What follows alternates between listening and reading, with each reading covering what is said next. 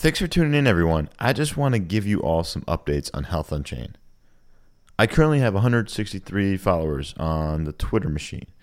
So I would like to ask all you listeners to dust off that old Twitter account and follow Health Unchained without the last E. I'm hoping to reach a thousand by the end of the year, or even hopefully sooner. Secondly, if you haven't used Telegram yet, you should try it out. It's a great messaging platform, and there's an active Health Unchained Telegram group that has conversations and debates about the topics in my podcast. Lastly, if you are still new to the intersection of healthcare and blockchain, you should really check out the online Udemy course meant to teach non technical people about blockchain's implications on healthcare. The course includes sections on cryptography, consensus mechanisms, smart contracts, and how they apply to the healthcare industry. The course is available on your smartphone and you'll get a certificate when you're done. You can get 75% off if you use promo code DOGUM2019. That's my last name, DOGUM2019. You can find the link in the show notes or search for blockchain and healthcare on udemy.com. It should be the first result created by Jacob Dreyer from Simply Vital Health. You can find all the links directly in the show notes of the app or the website you are on currently, right now. Check it out. Now, for today's show, we veer slightly away from the medical or clinical side of healthcare and we focus more on the food supply chain management industry. As we all kind of know, good food is essential for good health. What you eat directly affects how your body feels and ultimately how it grows and then ages. In this episode, my guest Kevin Cutler talks about how he turned his life around by eating healthy and actually tracing his food sources. Kevin is currently head of marketing and operations at a startup called Biteable Inc. Biteable Foods is an online marketplace for local foods that helps consumers, producers, distributors, manufacturers, packers, processors, and retailers share data in a way that's traceable and transparent. If you've ever questioned where your Wagyu beef came from, you'll enjoy this interview. Hi, I'm your host, Ray Dogum, and welcome to Health Unchained.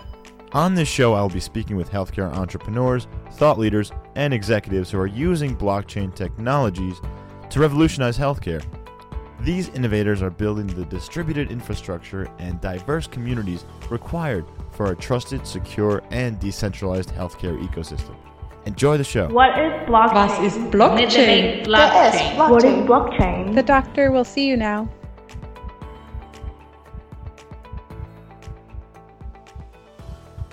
Welcome to Health Unchained. Today's guest is Kevin Cutler, and we're going to discuss the various aspects of the food supply chain industry and how it affects our health. Kevin is head of marketing and operations at Biteable Foods, an Iowa based company using blockchain to create a network of farmers, distributors, and retailers that can use tools to save costs on food waste and provide transparency to consumers. Kevin, thanks for joining me today. I know you are a person who is, you know, really passionate about shedding light on all these food issues. So, can you tell me a little bit about your background and how you got into the food industry? Yeah, for sure. Uh, well, my professional background is well, I'm a CPA. Uh, been in public accounting for about six years, uh, doing financial, and I also got a background in IT auditing. You know, control points, uh, compliance with Sarbanes Oxley, um, to make sure that reports are accurate, that they're pulling the correct data. And then how I got into the food industry. Well, food has always been interesting in my life. Uh, quick little story. Uh, about a year ago, I was about 315 pounds. I'm now around 245. Um, it all started when I got a blood test done for my doctor, and my blood sugar was, you know, in the 120s up to the 130 range. And she told me, yeah, those are inching towards pre-diabetic levels, and I got scared. Yeah, uh, yeah, really scared actually. So then, my first thing was, all right, I'm just going to start researching how do I get my blood sugar down because I never really thought about it much. I mean, it obviously should have been self-explanatory, but uh, started going on weight loss. Uh, started doing the different tricks like apple cider vinegar before a meal, and how that basically- you? Any of those? yeah, so to to get to where so once I hit around 270 or 260. It wasn't necessarily the weight, it was changing how I ate. I went back and got my uh, labs done again, and I also have a blood sugar monitor. I'm consistently around the 80s now. Wow. So I had about a 40 to 45 point swing in my blood sugar levels. My triglycerides, uh, you know, HDL, LDL, all improved. And I noticed that I had a lot more energy. It, it, my sleep was better. I used to snore. Um, realized, I mean, I was told that I don't snore anymore. So then I got really passionate into health. And then I wanted to start digging even further, started listening to more podcasts. And then I started looking at labels and started seeing, like, because I was all caught up on just counting calories, counting macros. But then I was like, how do I know that the information on this label is accurate? So then I started studying about where does where does your meat come from? What are some chemicals that could be in there? Same thing with vegetables. And then I started finding some products that um, I really can stand behind from farmers I could trust, and just eating meat that you know isn't coming from the factory farm. It may cost a little more, but I noticed that I was feeling much better. Coffee, even knowing a better source. I just basically it sent me down a path of how good can I feel, hmm. and that's how I got into the food industry, uh, getting passionate about food. Very interesting, yeah, and, and you're right. Knowing you know the source of your foods is super important. I think I read somewhere that in a, single hamburger patty at McDonald's, you can have maybe up to a hundred different cows in that one hamburger patty, which you know, yeah. they're just like mixing it up and yeah, that's just uh, it's pretty amazing to me. Um, and you also have a podcast too, and um, you know you work with a few other colleagues. Know better, live best is the name of it. You want to tell us quickly about what that's about? Yeah, for sure. Um, us being blockchain in the food industry, we also think just a huge task that everyone in this industry, the food industry who's for the slow foods movement or just the movement of healthy food in general is the education piece. So the podcast is hosted by a kindergarten teacher, mm-hmm. and uh, we talk to people throughout all of the food system, everyone who's affected by it. So healthcare professionals, farmers, and also people that are actually in the food industry, like butchers, uh, restaurant owners. And we get to hear their story. It's all about improving the health literacy of the public and also generating the awareness that what you eat and how you vote with your dollars to what you eat does matter. It has more of an impact on not just your health, but the health of the environment and uh, the health of economies worldwide. Yeah, absolutely. And that sticks with the theme of blockchain, where community in general is just so important. Uh, I actually listened to a few episodes. One was with a, a former um, a candidate for Iowa governor, uh, Gary oh, yeah, that, That was, was an interesting one. one. and he talked about how important water was, and just as you know, the, how um, managing water supply and keeping it clean and knowing where it's coming from is, is really important. Um, yeah, uh, to speak about that, his name is Gary Siegworth. Uh, he works for the Iowa DNR. Um, he, he's a really passionate and great guy, and the what he's trying to do, the education he's trying to get out there to the rest of Iowa, is really good. Hmm. Yeah, and I learned a lot about Iowa when I was researching uh, biteable foods, and um, you know, in preparation with my conversation with you, eighty-five percent of Iowa's land is actually farmed. I thought that was a pretty significant amount of, of land. Um, and if you would have asked me, I would have thought it was ninety-nine percent. Yeah, that's fair. Yeah, because yeah. Uh, yeah, anyone who's driven through Iowa, going down I eighty, uh, pretty much you just see primarily corn just everywhere. And I think the average farm size is actually 345 acres. And if you think about Iowa overall that's farmed, it's there's over 30 million acres of land in Iowa that's farmed. So if the average farm size is 345, you have a lot of farms in Iowa, yes. separate farms. There's like over 80,000 uh, individual farms, all doing potentially slightly different practices of farming, when there is some sort of issue with the supply chain, or let's say there's a recall, how do you identify which which farm it started from? That's something I believe Biteable Foods is trying to work on. Can you kind of explain a little bit how how that would work for a farmer. As of right now, it's not good. Basically, no one can really know where things come from.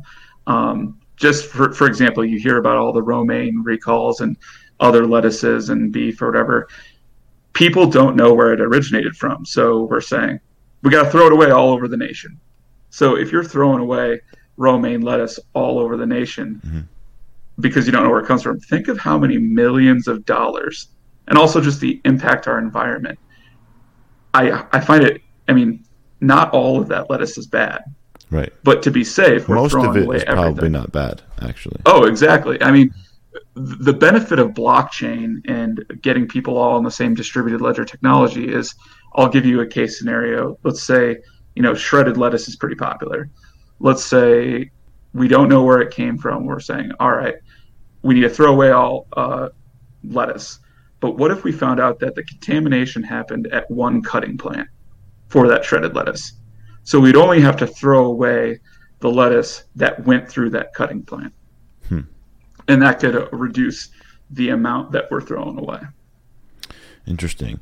So, can you tell us uh, about Biteable, like where Biteable Foods came from and when did it start? Tell us about the founders, if you could. Yeah, for sure. So, the founders are Brett Dugan, uh, the CTO, and JC Rittmer, the CEO. Um, both of them are Iowa. Brett Dugan, he's actually one of my best friends since I was 14 uh, out of Davenport, Iowa, and JC's out of uh, Cedar Rapids. So JC Rittmer grew up on a farm, um, had family, had friends who were farm. They never really questioned where their food came from. So when she went off to college, she started noticing that all right, some of the food didn't taste as good, and she started questioning some of the ingredients. Uh, and Brett, his story is extremely similar to me. He was also pretty overweight. I'm pretty sure he's lost 200 pounds since his.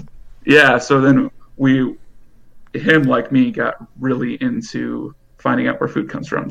Uh, both of their backgrounds are in science, technology, engineering. Brett specifically electrical engineering and uh, you know developing, and they first began trying to be as a solution for local food. But we realized that really the main thing is people just want to know where their food comes from. Mm-hmm. And uh, people are more likely to support a product and be a lifelong um, supporter of a product or farm if they actually can have assurance that what they're getting is what they're getting. So that that's what it was. Um, just wanting people because there's so many people out there that want to make the right decision. Mm-hmm. They want to make what's healthy. But when things are misleading and you can't really know where things come from, that's what we're trying to do provide assurance. Got it. Understood. So, how, I mean, like, what are the top three food items that are often mislabeled? People are thinking they're buying something either organic or whatever, but it tends to be not true. Do you know um, what types of food, or is it is it in the livestock? Is it vegetables, fruits? It's pervasive throughout all industries or all all food. I mean, I mean, one that is starting to get a lot of attention now is seafood.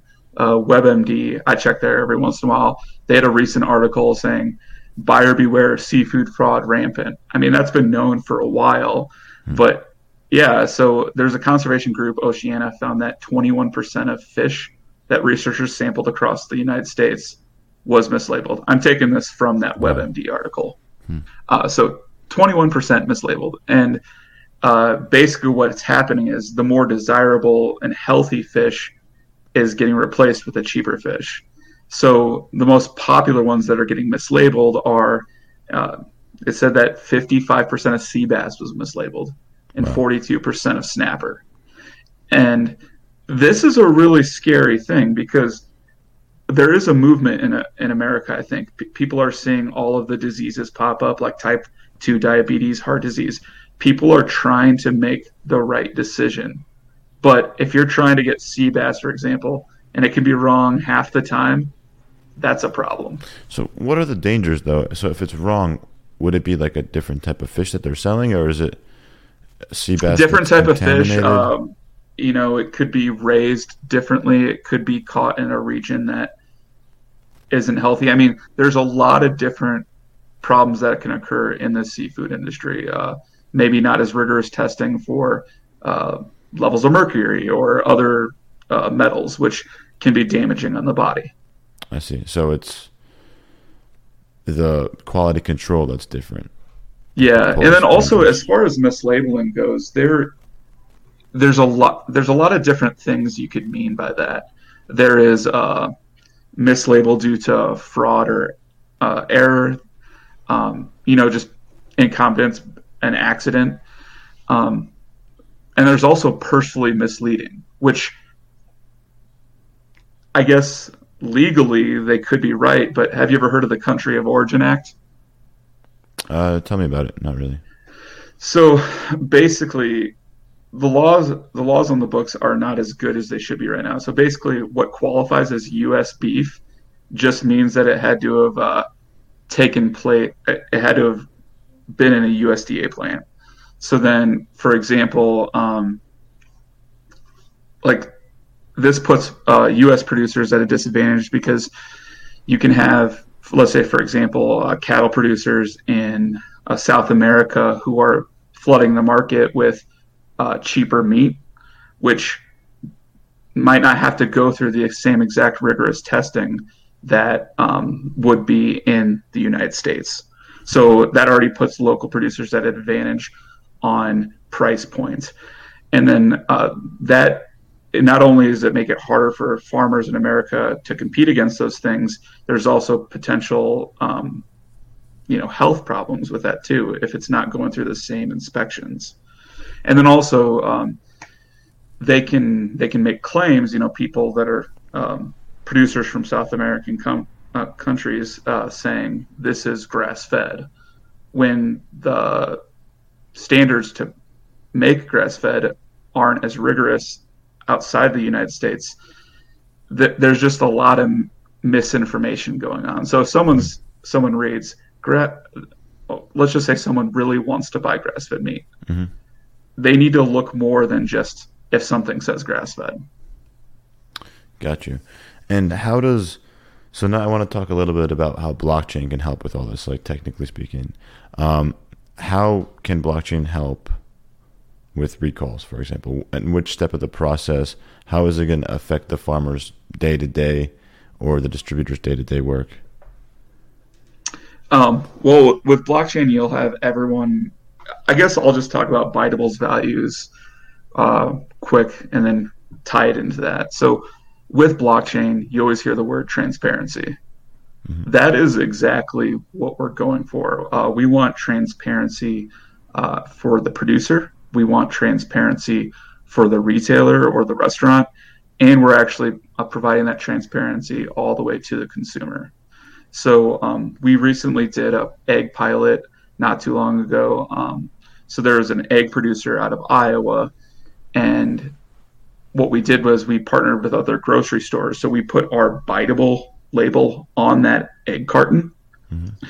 So then in those stores, um, people had the chance with their smartphone to go scan that label, right? And on there, you were able to track those eggs all the way from where it is in the store through the supply chain, all the way back to where it originated from.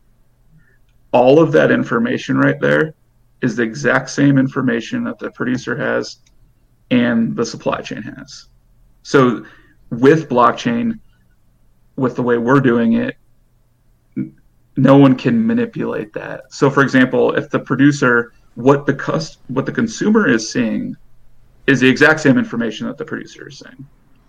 So, like the consumer, the consumer can't say, "Hey," or the producer can't say, "Oh, I want the consumer to make it seem like it came from here, but I'm going to have my own information that's accurate." No, it's the exact same information. And I'm sure, based on what you're saying, there are companies out there that are mis informing consumers, and they are doing that as business as usual, and they find this to be a threat to their their potential business model. I mean, overall, because you know if you're going to provide transparency, in that case, you know they might go out of business because then people will realize that they're they've been feeding or they've been, um, you know, delivering false foods. Yeah, I'll speak. I mean, this isn't the case all the time, but I will say that the larger the market share a producer of a certain kind gets, the less they want transparency. Hmm. The less they want the consumer to know everything that goes in, because a lot of the really big producers and kind of the way a lot of ag, I'd say most of ag is done in in America is we just want the cheapest product. We just want the cheap, the most efficient way to grow as much product as we can on this land so that we can sell it to the consumer for as cheap as possible. And when you do things like that, your uh, the food isn't as safe. Foodborne illness. Uh, I think the last statistic I read is uh, one in like a person gets it once a year, Hmm. roughly.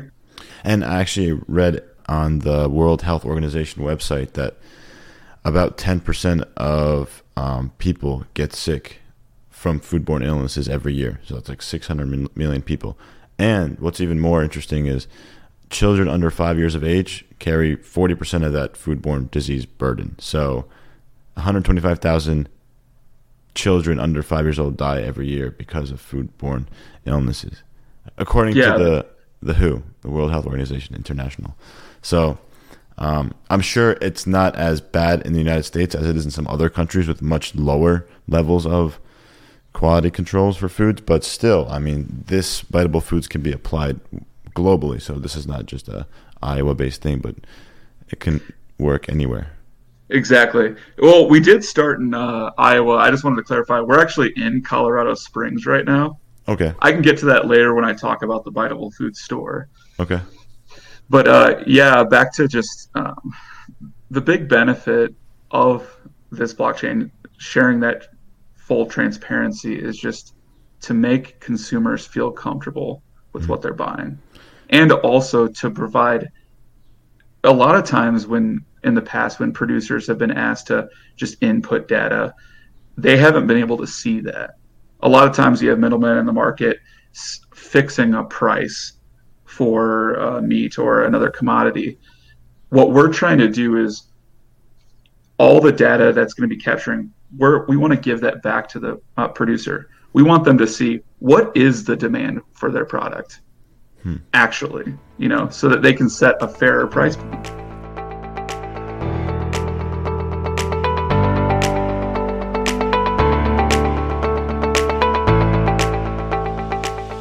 Welcome to the Health Unchained News Corner. Sticking with the theme of this episode, today's News Corner article is about the world's second largest supermarket company and its announcement to use IBM's Food Trust blockchain to pilot tracking the supply chain of romaine lettuce. Albertsons has over 2,300 stores across the United States with $57 billion in sales in 2017. There are over 80 brands, including Walmart, Nestle, Dole Foods, Tyson Foods, Kroger, and Unilever, that are involved with IBM's Food Trust. With their blockchain, they have the ability to rapidly find the source of a bad batch of produce and specifically remove the goods from circulation. As early as 2016, IBM and Walmart did a proof of concept with China's pork market, reducing tracking time from days to minutes. In 2018, Walmart actually mandated that all their leafy green produce suppliers would be integrated into the Food Trust blockchain by September 2019. The actual link to the mandate could be found in my show notes. Wouldn't you like to scan your bag of spinach and know with certainty where it came from? Not only can blockchain help with drug supply chain tracking in healthcare, but it can make a huge impact on the food industry by tracking and tracing your delicious, crunchy romaine lettuce. Now, go make yourself a Caesar salad. You deserve it. And now back to the show with Kevin Cutler from Bitable Inc. So, blockchain's been talked about and used in multiple different verticals, industries. Uh, and you're a CPA, so I'm sure that you have thought about how blockchain will change finance and um, auditing purposes or operations. How did you first hear about blockchain, and what were your thoughts initially, and what are your thoughts now? Broadly I'll be honest. I don't know if it was a few years ago, five years ago. I just heard of a thing called Bitcoin, and I was like, "What? What's this? Oh, this seems dumb. And I never thought about it again. Yeah. Um, but basically, what happened was it coincided with me going on my weight loss and health journey. So around April of last year, I think I was down like 45 pounds, and I started really trying to figure out where my food comes from. And then my best friend since I was 14 told me about what he was doing with uh, biteable uh, foods, and I was like, "This is this is amazing." So then I started helping them out with it, doing odd odds and ends, and then um, that's when the podcast started actually. Hmm. Um, and we're like, we need to try to, because at the end of the day, to make a better food system, the people have to demand it. Right. Then the market will react. So that's where the education piece came with our podcast. Started doing that. Um, but yeah, that's how I got into blockchain was biteable foods. Got you. Uh, question here: What are what is like the biggest barrier for adoption right now Um, for biteable foods? I would say in particular. biteable foods. I would say blockchain in general too is just Hmm, there are stake there are stakeholders that don't want transparency. Yeah, I was. I was alluding to that earlier. Exactly. Yeah, uh, some of the I'm not saying all bigger uh, supply chains are all bigger foods, but if people are producing, a, you know, let's just say a really low cost meat, they might be like, well, why would I want people to know everything that's going into this or where it's been? It would hurt our margins. Right. So th- that's a barrier. Um, and also, just as far as technology goes, I think in my in, I, if I'm drawing on my experience uh, as an auditor, I've gone into places that have uh, transferred from one ERP system to another ERP system, and people don't really like change, and that can just be a big headache. You know, changing from a system to another system. So. Um, I'd say just getting people on board with technology um, that can be a barrier to. Um, as of right now, for everyone, the cost of implementing blockchain can be high and maintaining that. So being able to show the value of it is a very important part. What components of tracing and tracking does blockchain help with exactly? I mean, it all comes down to how it's implemented. I mean, this is something we're working on too, obviously, but you see there's people out there that, let's just say a blockchain company does have people on a supply chain on it, but controls all the ownership in one cloud base and doesn't allow other people access to it or ownership of the data. How is that really much different than a database? You Good know, question. Yeah. yeah. So um, I'd say it, it comes down to if it's implemented like it's supposed to be, or we're truly distributing the ledger to all the stakeholders along the supply chain. Let's just say from a farm all the way to the consumer. It's more reliable, uh, less likely to be falsified. Uh, it's updated in real time. Um, like uh, for an example with this, um, I'll talk briefly about our IoT software and temperature sensing. Yeah. Um, we, yeah, we have some uh, prototypes uh, with that. Actually, fun story. Uh, our online store, we're selling meat too. We actually used our IoT sensor, that temper, uh, temperature sensor, to test our product. You know, to see how long it stayed cool in a cooler. Hmm. Well, anyways, with that, um, uh, that IoT sensor updates. You know, you could have it run every minute. What's the temperature of it? That can automatically feed information to the blockchain.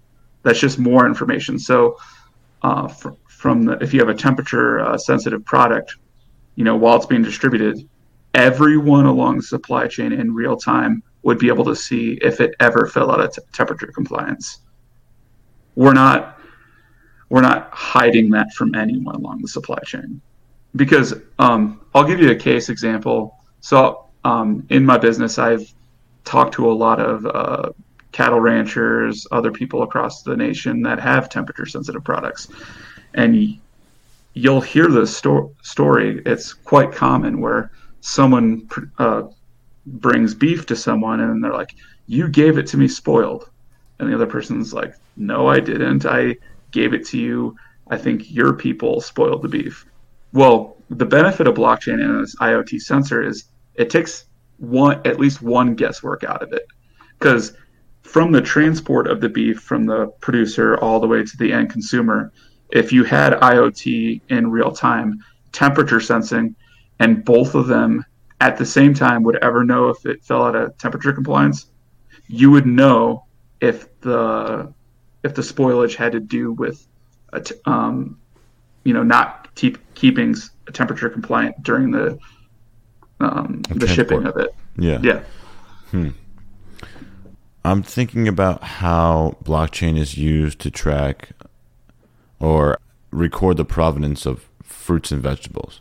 So, imagining, you know, I'm in Colombia and you know there's some bananas or something, and uh, I don't even think that's where most bananas come from. But um, how does IoT record where the origin of the fruit was coming from, or is coming from? uh, yeah so uh, Does it use with that- GPS and Yeah, GPS. Yeah, so you'd be able to see there, and then there's also other control points we're working on because obviously we're still in development with some things, but we're also working on control points, uh, and we we also want to be auditable. Like I'll give you an example of how you would know where it came from, and an example of how do you know that that's what arrived at the next step. Well, we could have sensors on a box, right? And you could get alerted anytime that box was opened or container was opened before it got to uh, got to its uh, end destination. So you have like special types of locks or digital keypads or something that kind of Yeah, Will those- trigger- those- yeah, Yeah. that's what we're uh, trying to do right now. That's that's those are items we're looking into. very cool. And I will say right now we're primarily focusing on meat, dairy, eggs, but we're actively trying to get into produce as well. Meat, dairy, eggs. And- okay. And coffee for that example. Hmm. One of our podcasts actually on the Biteable podcast, No Better Live Best, was uh, the CEO of uh, Gold Mountain Coffee Growers. Mm, cool. He's actually a really cool guy. Um, he used to be a foreign policy advisor for uh, the United States, but he went down to Nicaragua, which um, you know is is ridden with poverty, and he he found that there were a lot of these coffee growers that were just not making enough money to pay their family. And if you don't know much about coffee, it is rigorous. It takes a lot of time, takes a lot of effort. That's why ri- how we vote with our dollars matters for this. So this is a good case used for blockchain, not necessarily just for health, but for socioeconomic reasons as well.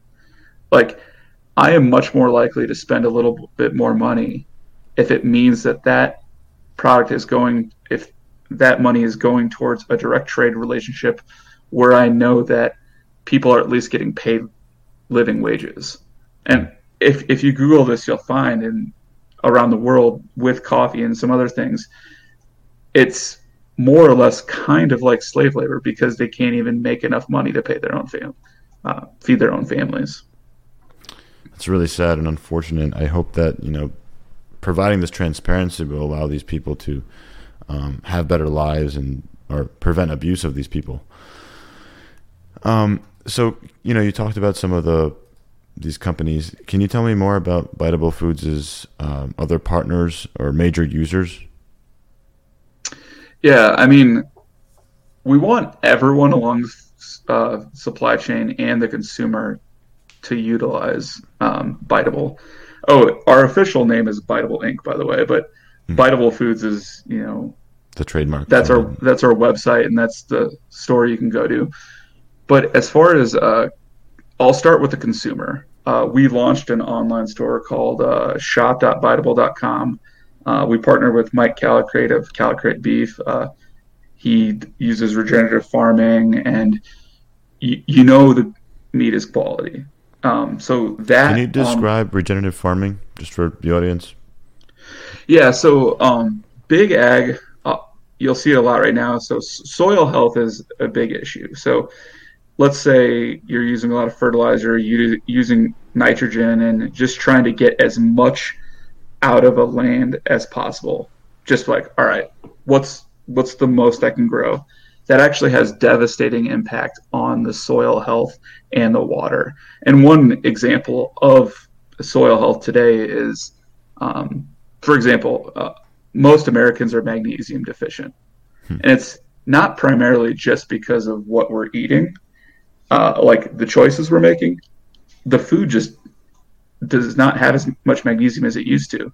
So even though we're trying to produce all of this food as much as we can for cheaper, it's not as nutritious as it was decades ago because the soil has been depleted of a lot of those trace minerals. Hmm. So regenerative farming is a way to make sure that we have the soil health that we need um, and our waterways aren't getting depleted so that the food actually has more nutrients. There's studies, people doing it right now where, well, it's kind of going back to the way farming used to be in a sense where uh, you had cattle or other animals grazing and then them eating the grass and then the manure that naturally comes from them replenishes the grass and other um, other fruits or vegetables it, it's a nice cycle but if you just keep trying to farm the same thing over and over again and not uh, replenishing the soil um, we we try to shy away from that hmm.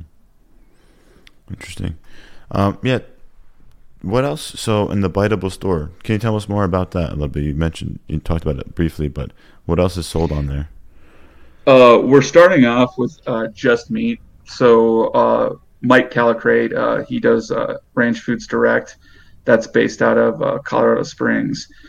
But basically, we're building a coalition of farmers and producers that are practicing um, regenerative farming techniques and who are trying to produce the most nutritious food possible.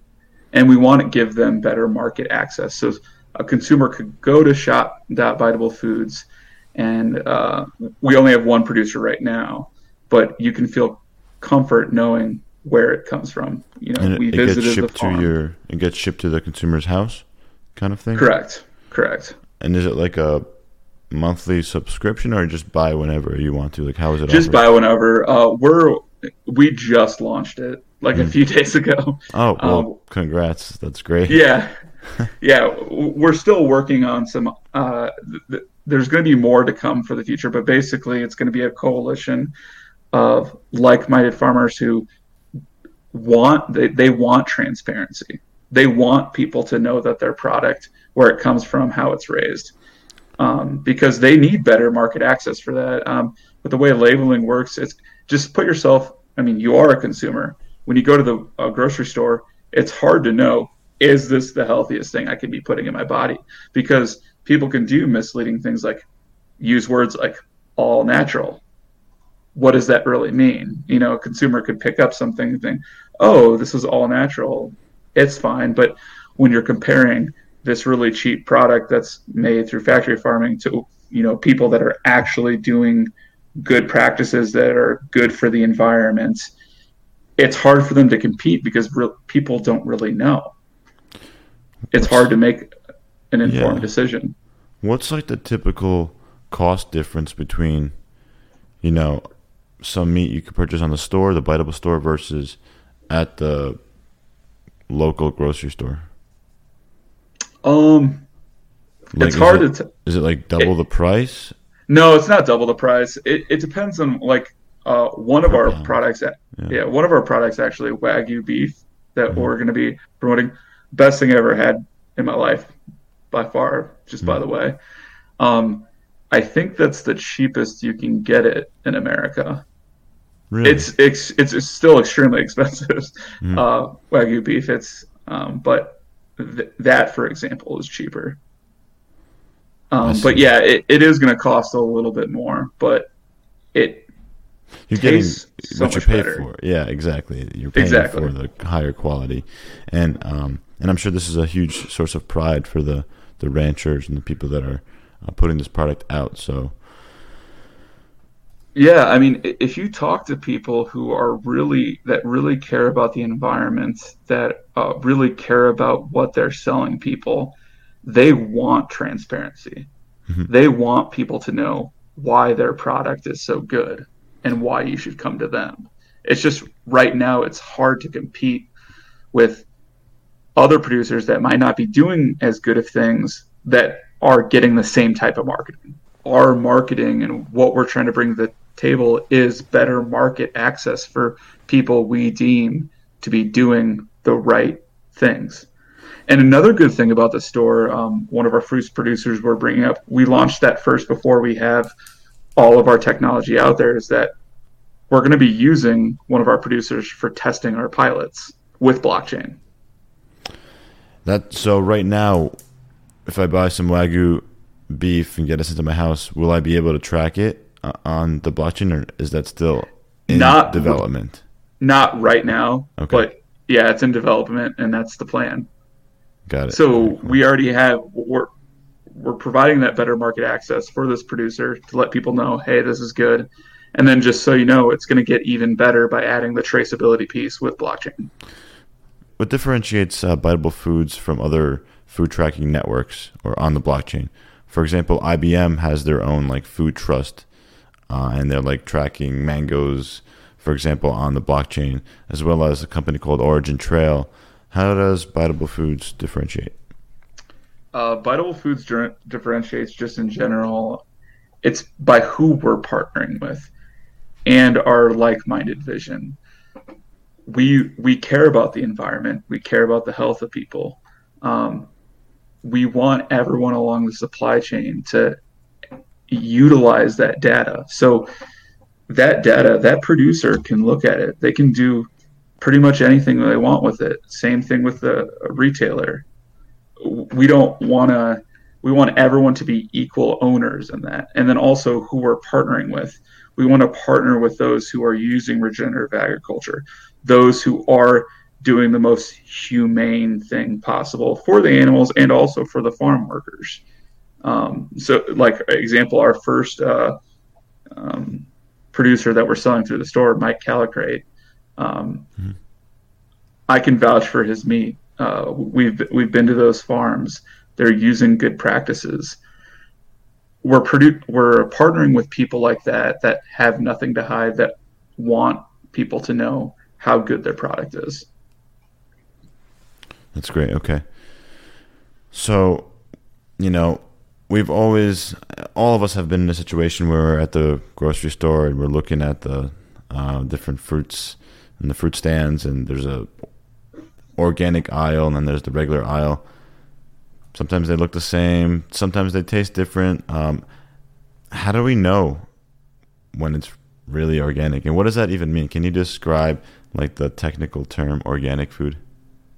Uh, that's actually a really tough question to answer because it it depends on the product that's being labeled as organic. Okay. Uh, I know you're talking about fruits and vegetables, but for example, uh, organic dairy or, or organic eggs, for example, I'm pretty sure all that it means is that the feed that was fed to the chicken was organic, but it's safe for that chicken to be caged up and uh, be excreting on itself, you know. And that puts a lot of stress on the animal that could have a, you know, detrimental effects internally in, in their bodies, and then uh, you know after which we eat it, so it help you know it turns yeah, out to be bad exactly. for us too. Yeah. Um. Yeah, I mean the different organic labels can mean different things. It's it's really hard to know. That's why Biteable, we're trying to take it a step further where does your food come from? Um, also, just how, how was it raised? Because yeah, it's fine to say it's organic, but were those chickens walking around? Were were they pasture raised? You know, as opposed to just the term organic. So, how much waste? You know, going back to recalls, I think is really fascinating. How much we waste when a recall happens. Uh, how much waste is there from unnecessary discarding of food because of imprecise recalls? It's honestly impossible to quantify. I read a statistic that I don't know if it's like 20 billion billion dollars or maybe that's just food waste in general, but it's hard to quantify because think about the example I mentioned earlier about lettuce being thrown away across the entire nation just because you don't know where it came from all right, maybe only ten thousand dollars worth had to get thrown away, as opposed to ten million. Mhm. or maybe you know a hundred thousand dollars should have been thrown away. It it really is hard to qualify quantify. All I know is that when you're throwing away it um, across the entire nation, that's just because we don't know where the outbreak occurred or where the contamination occurred. Right, and it's not just the lettuce itself. You're talking about, you know, all those bags, those plastic bags that were pretty much useless in the first place because they didn't uh, provide a service. You know, it was just tossed out. So all the plastic that gets back into the landfills um, is also not a good situation for anyone. Yeah, same thing with beef. Uh, I don't know. In 2018, it just seemed like you were. I don't know. Maybe it's because my mind was on it, but you were hearing uh, recalls happening all the time. Turkey, beef, and you hear things like a hundred thousand pounds of beef recalled. You know, that's that's a lot of money. Yeah, definitely a lot of money. And and what I was going to say, as far as like a benefit that can be provided to the producers, now some producers might be like, "All right, why why should I uh, pay extra to, you know, have this more secure and legit supply chain?" Well, recalls are going to happen. Th- They're a fact of, life, and you know, an example is say you have a certain type of beef, uh, USDA call calls up and says, all right, you have this amount of time to prove um, where this beef originated from or where it was slaughtered. Otherwise, we have to recall everything, right? And say, all right, I can't prove it quick enough. Uh, all right, we're going to have to recall all those cows. And you could have, there might be 30 cows worth that you have to recall, but if you had a um, tighter supply chain and you could go there quickly, you could say, all right, we just have to recall any beef that was from these two cows. How much does government regulation play a role in all of this? And yeah, how does that affect Biteable Inc.'s decision making process?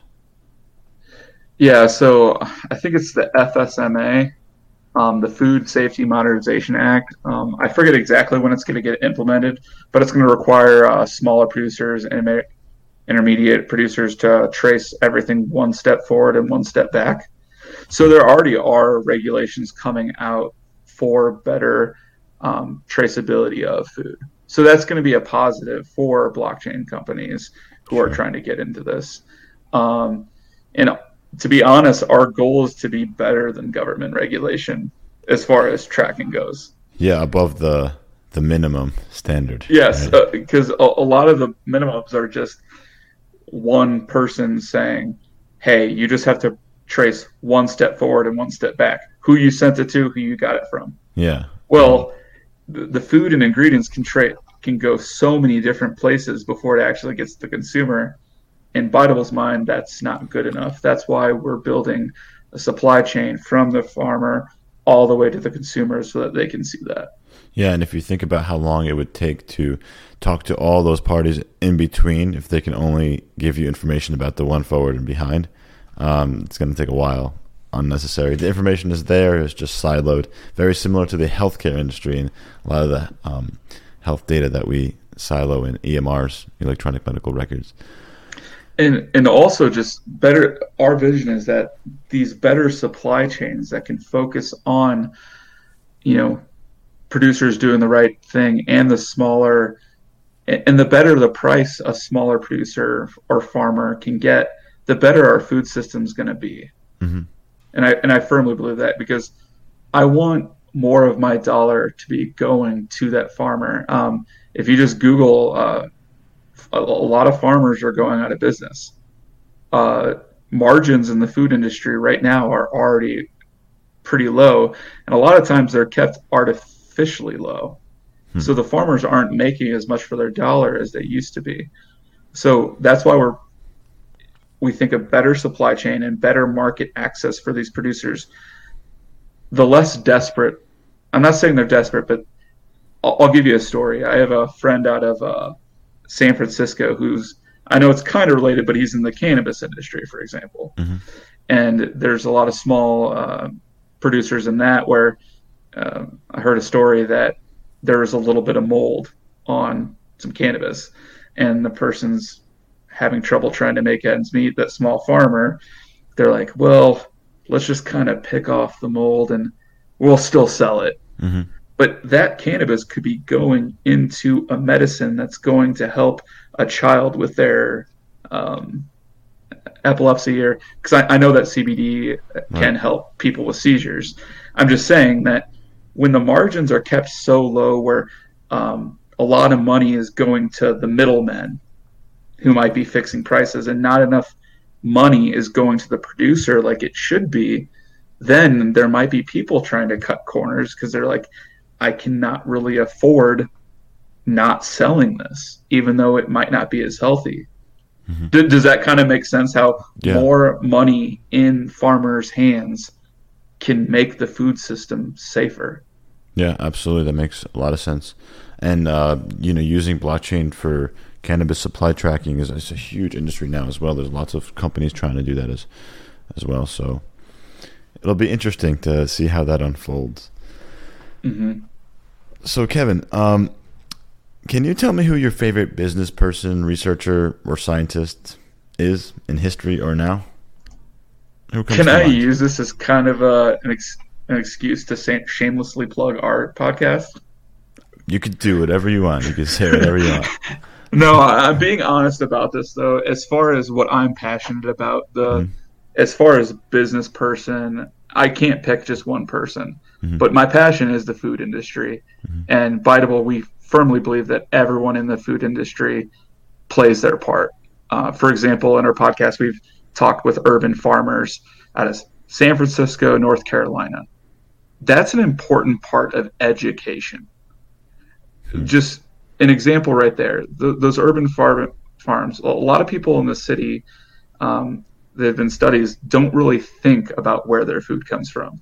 So if you can bring people in from the cities into those urban farms, seeing things grown organically, they get to see how it's grown, they get to try it, realize it's better than what they can usually get at a store.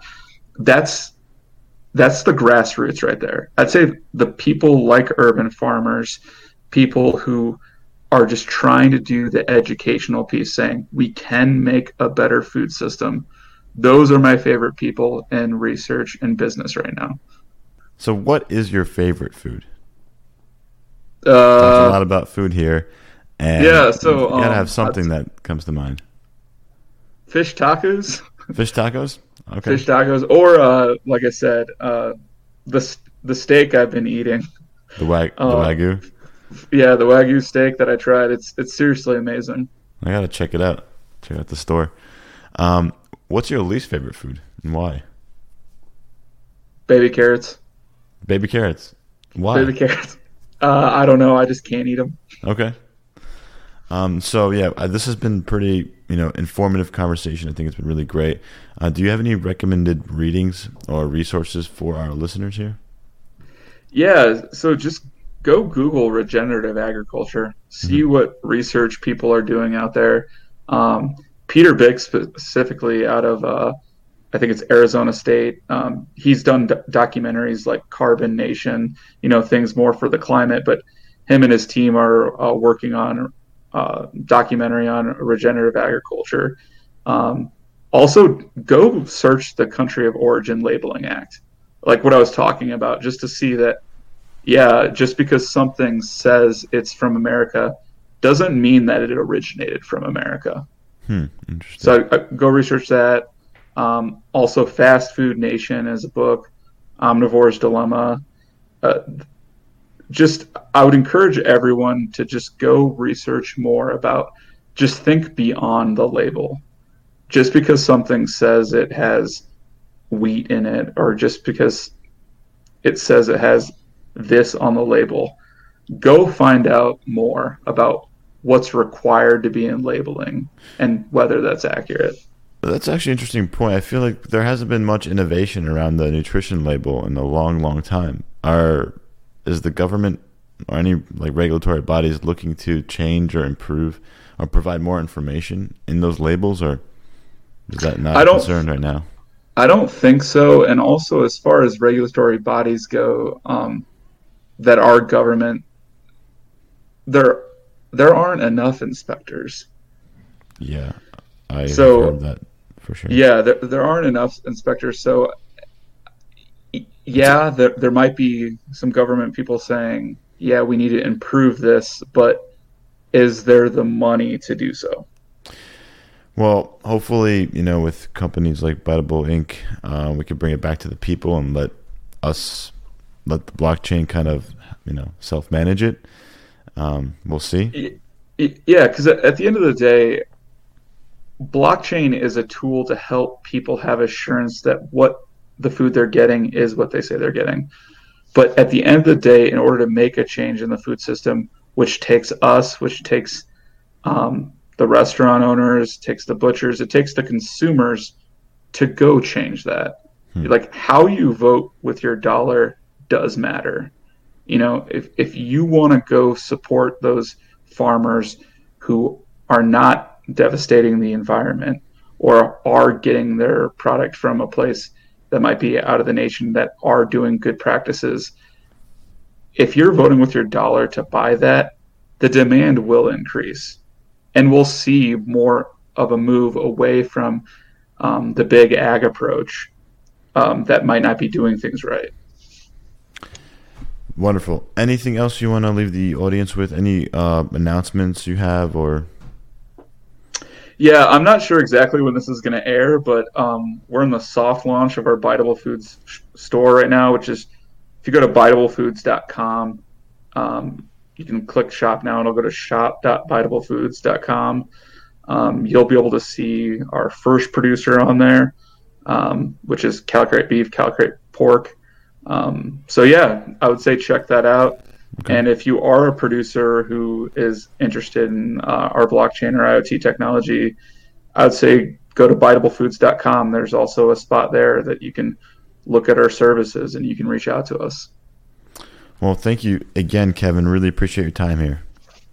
Yeah, thank you. It's been fun. Hey, y'all, you cyberpunk health warriors and nimble digital disruptors. Check out healthunchained.org and remember to subscribe to Health Unchained on Stitcher, SoundCloud, Google Play, and iTunes. Join the Health Unchained community on our Telegram group t.me slash healthunchained. If you enjoyed this episode, tell your friends, your bosses, your teams, your students to listen and subscribe. Thank you.